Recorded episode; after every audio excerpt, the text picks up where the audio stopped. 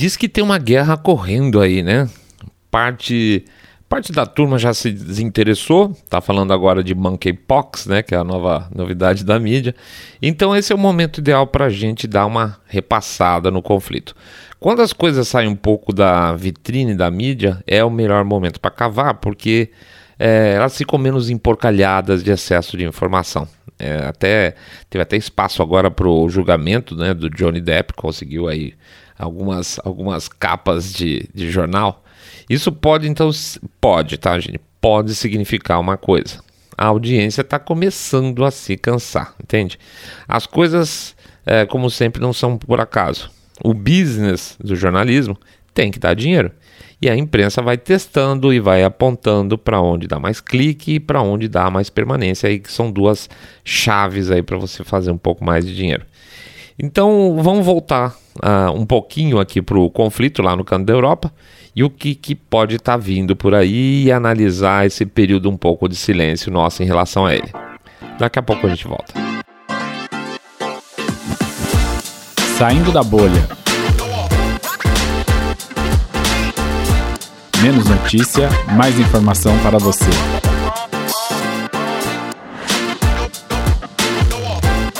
Rússia versus Ucrânia. 100 dias. Bem-vindos ao Saindo da Bolha, esse é o nosso episódio 156 e a gente vai falar um pouco sobre Ucrânia, né? Fazia um tempinho que a gente não falava. Antes de mais nada, então vamos fazer o nosso jabá, pedindo para vocês acompanharem a gente aí no nosso site www.saindabolha.com.br, clicando no botão follow ou seguir a gente no Spotify e demais plataformas de podcast. Pede também para fazer o famoso boca a boca sarado, quando vocês contam para seus amigos que vocês estão acompanhando um podcast cabeça direita limpinho supimpa que detesta o politicamente correto. Lembra também que a gente lançou agora no último domingo nosso livro, nosso primeiro e-book, que é o Aprenda Treleiro, onde a gente conversa bastante com vocês aí no, durante todo. São, são mais de. No momento é um pré-lançamento, tá? Mas no total vão ser mais de 180 páginas que a gente vai dando dicas de como vocês vão fugir das armadilhas da imprensa que finge que quer te informar, mas na verdade vai te desinformando direitinho. Então a gente tem o nosso checklist, é nosso método para como a gente faz, inclusive aqui, para conseguir as informações para o podcast, para o Saindo da Bolha, tá? Existe um site onde vocês podem comprar o, o e-book, que é www.treler.com.br. Atualmente, então, em fase de pré-lançamento, tá com desconto especial, beleza? que mais? Pede também para vocês não esquecerem do nosso Pix. Pix está sempre lá. Código fica nas postagens e o QR Code no YouTube. Lembrando, 125 10, 10 milhões de reais pingado não é seco, ou também um real por episódio, que um real por episódio ajuda pra caramba, tá bom? Jabá rapidinho, vamos pra frente, vida que segue. Qual a meia verdade do momento? Como a gente falou em outros episódios, a única forma de se ter alguma certeza nessa história toda e nesse conflito é ter dons mediúnicos, tá? Eu vou ser franco para vocês, a gente continua achando muita graça. Como tem gente com tanta certeza aí por fora? Eu posso chutar que 90% das pessoas, inclusive a gente, errou quando esse a Rússia ia invadir, tá? Nossa, foi, um, foi uma chuva de erro de previsão. Então a gente tem que aprender com os tombos que a gente leva, né? A gente já descobriu que não é um conflito qualquer analisar onde a gente errou para tentar não errar mais, mesmo que seja para informar menos. É o famoso caso do menos é mais, tá? A gente até postou um, um vídeo lá no nosso YouTube do Denzel Washington falando exatamente sobre isso. Mania de querer informar demais. Na verdade, você não tem que informar demais, você tem que informar a verdade. E se você tem que chutar para informar demais, então é melhor ficar quietinho, tá? Menos é mais. Veja, nem nós aqui, nem outros canais que falam mais sobre esse tema são de breaking news, na grande maior parte, pelo menos não deveriam ser. Muitas vezes a gente tem que decidir para que lado ir. É, fazer um, um episódio de panoramas possíveis, como a gente fez lá no comecinho, aqui da, quando falou pela primeira vez de Ucrânia, ou de bola de cristal. E nesse caso de é, desse conflito, fazer bola de cristal é um risco gigantesco, porque basicamente tem muita variável escondida, tá? Bola de cristal você faz quando você tem uh, um conjunto de conhecimentos, de informações que permitam isso, tá? Padrões. E ninguém tem, nesse caso, ninguém tem. Aliás, sem querer já bazar de novo do livro, a gente fala uh, sobre essa questão de bola cristal lá, tá? É, você tem que ter obrigatoriamente um conjunto de padrões aí, algumas coisas que se repetem com frequência, informações firmes, para você falar assim: olha, considerando que sempre acontece isso, então deve acontecer isso. E não tem esse padrão no caso da Ucrânia, tá? Então vamos pensar em panorama, já descartar aqui bola de cristal, considerando o histórico recente. Vamos tirar o pó de cima primeiro. Não basta chutar, tem que evitar passar pano para os nossos próprios chutes, né? A guerra começa com aquela dita fase 1, com ataques aí generalizados em cima do território ucraniano como um todo, coluna de tanque indo para Kiev, né? O que, que não faz sentido? O que não faz sentido? Ah, a Rússia quer ocupar a Ucrânia toda. Não, não faz sentido, nunca fez sentido, porque como a gente falou, não é questão. O problema é ocupar. Vamos dizer assim que eles tivessem até força para ocupar. Isso já ia ser um perrengue enorme. Mas ocupar e manter tudo, isso aí é uma desgraça. Não tem como. E por mais que tenha gente que acha que o Putin é burro, desculpa, ele não é, tá? Ele pode ser autoritário, ele pode ser belicoso, ele pode ser doido, você pode avaliar do jeito que você quiser, mas ele não é burro, tá? Essa história do kkk Putin burro, por favor, gente, isso não. Então, eliminando essa questão mais óbvia de que a ideia não era atacar para ficar com tudo, é, vamos para frente. Será que ele queria então pressionar, que era das, um dos panoramas que a gente traçou lá atrás, pressionar lá na porta de Kiev para os Zelensky sair, para cair fora? Pode ser. E o Zelensky não saiu. Difícil acreditar que o Putin teve, a Rússia, vamos chamar assim, teve todo esse esforço à toa. Foi lá, botou, levou um monte de tanque até a porta praticamente de Kiev para depois ir embora e falar assim: ah, eu só estava querendo te dar um susto, né? Veja, aqui eu faço uma ressalvona. Eu não estou falando de esforços heróicos de defesa de Zelensky, eu estou falando de reação da comunidade internacional. É, que acabou gerando espaço suficiente para o Zelensky ficar, porque ele ficou, certo? E deixa eu ser mais claro ainda: o Zelensky é um governo imposto por um dos lados do conflito. É, para nós, pelo menos, não tem essa de luta do bem contra o mal por lá, tá? Cabe aos ucranianos é, conviver com uma liderança imposta por um lado ou por outro faz muito tempo. História, né? A questão histórica deles. Ou eles têm uma pressão pelo lado do Ocidente, ou eles têm uma pressão pelo lado russo. Não tem nada de democracia fofinha por lá. Pois o lado que queria o Zelensky cacifou ele o suficiente para a permanência dele. Ainda que no papel dele ou não, ele esteja forçando às vezes a mão com o próprio Ocidente, de vez em quando, tá? Mas vamos lá, o cara, queira ou não, ele arrancou agora, recente, aí, 40 bilhões de dólares numa penada só do, do, do, Biden lá em Washington, né? E ele teria, em tese, aí, com tudo que ele já arrecadou, com o que ele já pegou por aqui lá, um orçamento é, militar quase igual da Rússia esse ano, que tanto tanto que ele já arrancou dinheiro por aí afora e recursos em geral. Aí eu te pergunto, com esse monte de dinheiro, com esse monte de recurso, ele vai montar um exército para bater de frente com a Rússia de igual para igual? Não, claro que não. Um ano não resolve toda a coisa. Muito bem. Aí a gente chega no tal do impasse, volta a turma para trás, começa a fase 2 da guerra, né? Muita gente falou: "Ah, foi a primeira derrota do Putin". Pode ser, gente, mas não é assim, isso não é futebol que a gente está analisando. Ah, terminou o primeiro tempo com 1 a 0 para a Ucrânia. E daí, né? Muito bem.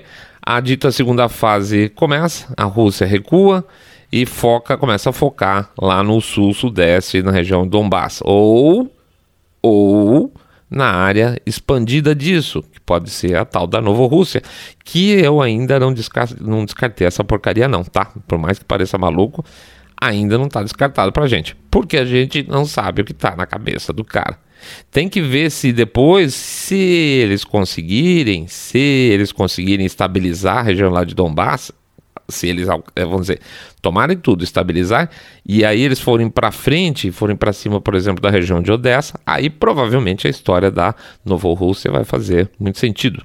Tá? Se fechar o, o, o litoral ucraniano, tá aí. Esse, esse era o plano do cara. Eu não sei qual é o plano dele.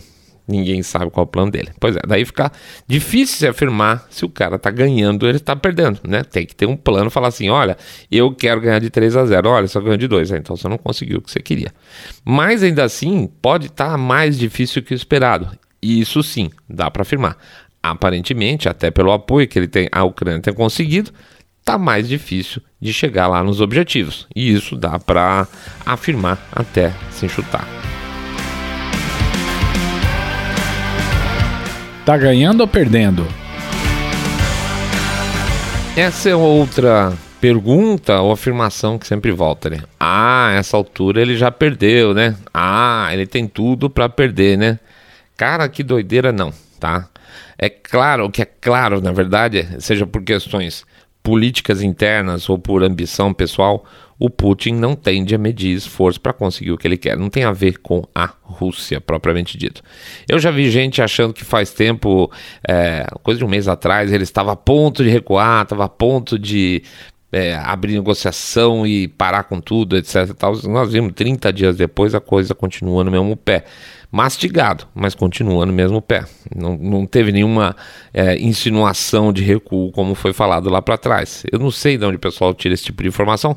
Aliás, por exemplo, já vi gente também falando que ele estava muito doente. e agora vai, hein? Hum, ele está doente e vai ter, vai ser internado, vai ser o jeito de afastar ele. Tá lá, ainda tá lá até do, do mesmo jeito. Então, assim, a gente Pode ser que aconteça? Pode, mas para mim parece mais que são aquelas fontes é, do fantasma de Kiev que saiu derrubando avião por aí afora. Porque é, a coisa é lançada no ar, parece que gera um burburinho, mas depois ninguém pede desculpa de nada. Quantas vezes vocês já ouviram uma frase desse tipo? Por exemplo, segundo os serviços de informação russo, a Ucrânia hoje perdeu, sei lá, 60 aviões. É, cara, é só você ir lá na TV russa, né, TV dos caras, e puxar a coisa, porque a TV estatal deles certamente deve estar tá dando um monte de informação furada pró-Rússia, né? Mas é, esse tipo de informação furada pró-Rússia não vem, só vem as informações furadas pró-Ucrânia. Então, pode apostar que os dois lados estão mentindo demais e não tem nenhuma razão para a gente aqui acreditar que os serviços de informação da Rússia, da, perdão, da Ucrânia sejam mais confiáveis, ainda mais porque eles já passaram informação errada, que nem, por exemplo, a história lá do, da usina nuclear, que de repente não se falou mais, depois as vítimas da cidade XYZ, que não se falou mais, do bombardeio da estação de trem, que depois os, os, os jornalistas italianos descobriram que os foguetes caíram em cima da estação de trem era ucraniano mesmo.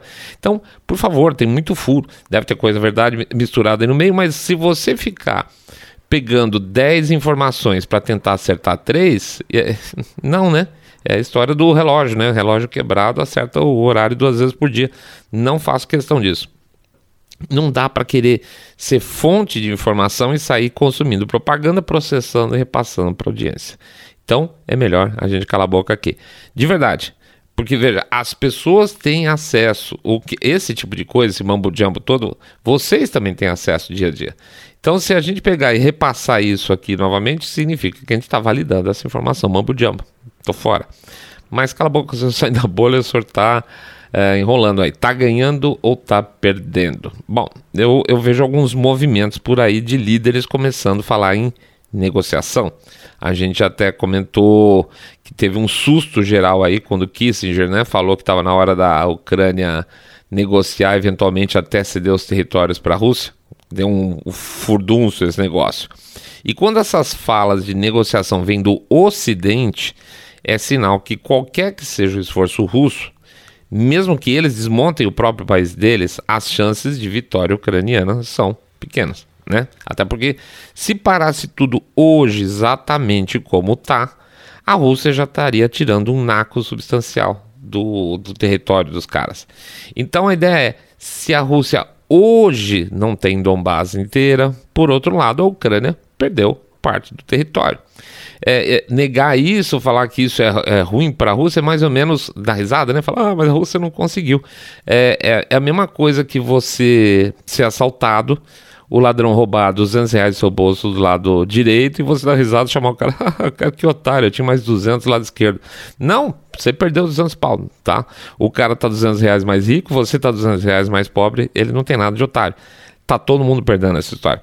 Então, a Ucrânia se ferra também. Para nós, essa, essa, é a maior prova de que as análises estão sendo feitas não levam em conta o racional da coisa. A Ucrânia está moída em termos de estrutura, vai precisar. A Ucrânia já era um país meia-boca, né? Imagina agora tendo que ser reconstruído. Se o Putin chegar a 100%, 80%, 50% do objetivo dele, uma coisa é certa: os dois lados têm chance de dançar.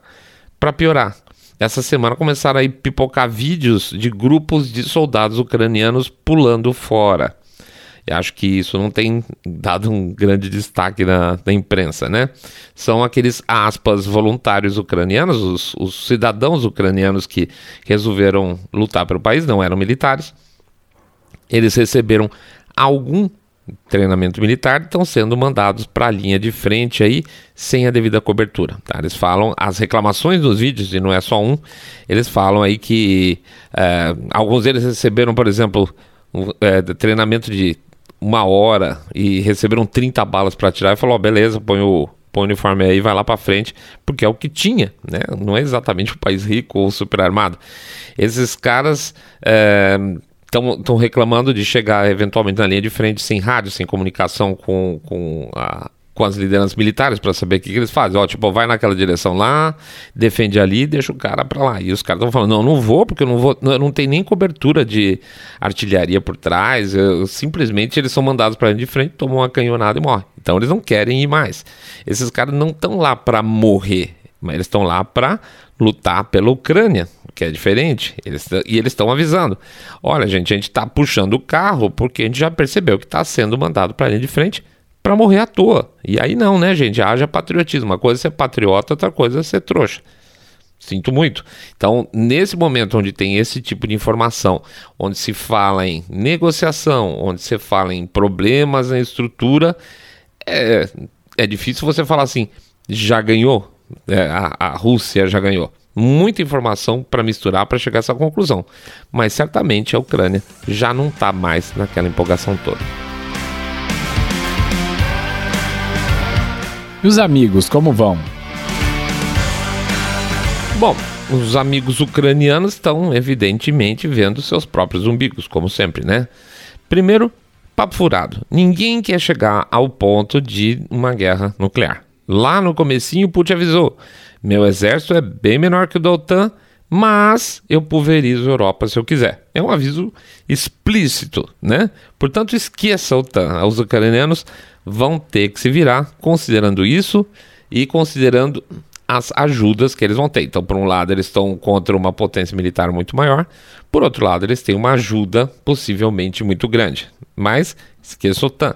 As ajudas são relativas e têm servido basicamente para desgastar a Rússia. Já está claro que os Estados Unidos, por exemplo, querem, na verdade, né, deixa eu até corrigir aqui, os Estados Unidos não, a administração democrata que hoje comanda os Estados Unidos quer que Putin caia. Esse é o objetivo dos caras.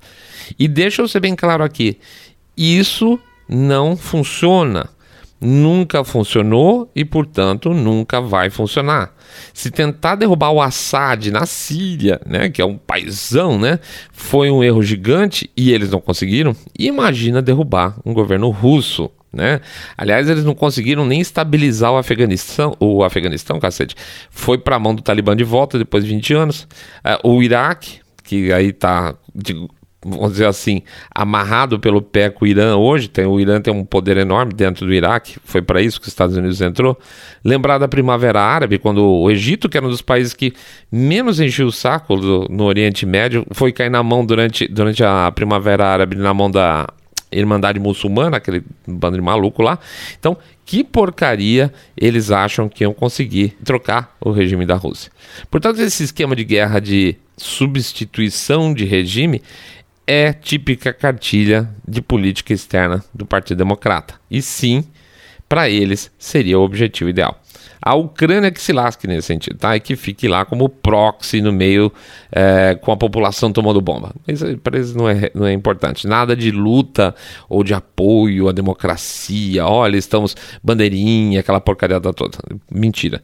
Pelo lado europeu, apesar de tudo, ainda existe dependência do gás russo. A Alemanha diz que até o final do ano vai abrir mão dele todo por meio de acordo aí de aumento de produção da Noruega, que vai aumentar para cobrir o, a demanda do país, e que eles estariam fechando acordos com os países árabes. O problema é o custo disso, tá? Vão acabar pagando muito mais para ter um acesso muito mais restrito.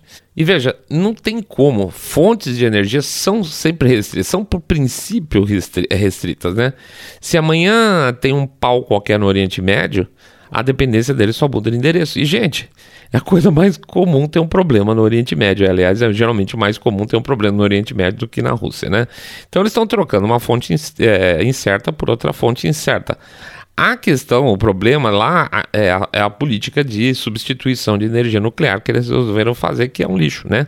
Aliás, essa semana também, além da, da Alemanha, a Suécia que diz que, é, além de querer entrar para a OTAN, né, hum, votou pelo banimento de prospecção de óleo e gás e restrição de mineração de carvão na boa, né? Os caras estão se ferrando exatamente agora porque tá difícil, porque eles estão na mão da Rússia, eles vão abrir mão da produção interna deles próprios, não dá para entender. Ou dá, né? Na verdade dá.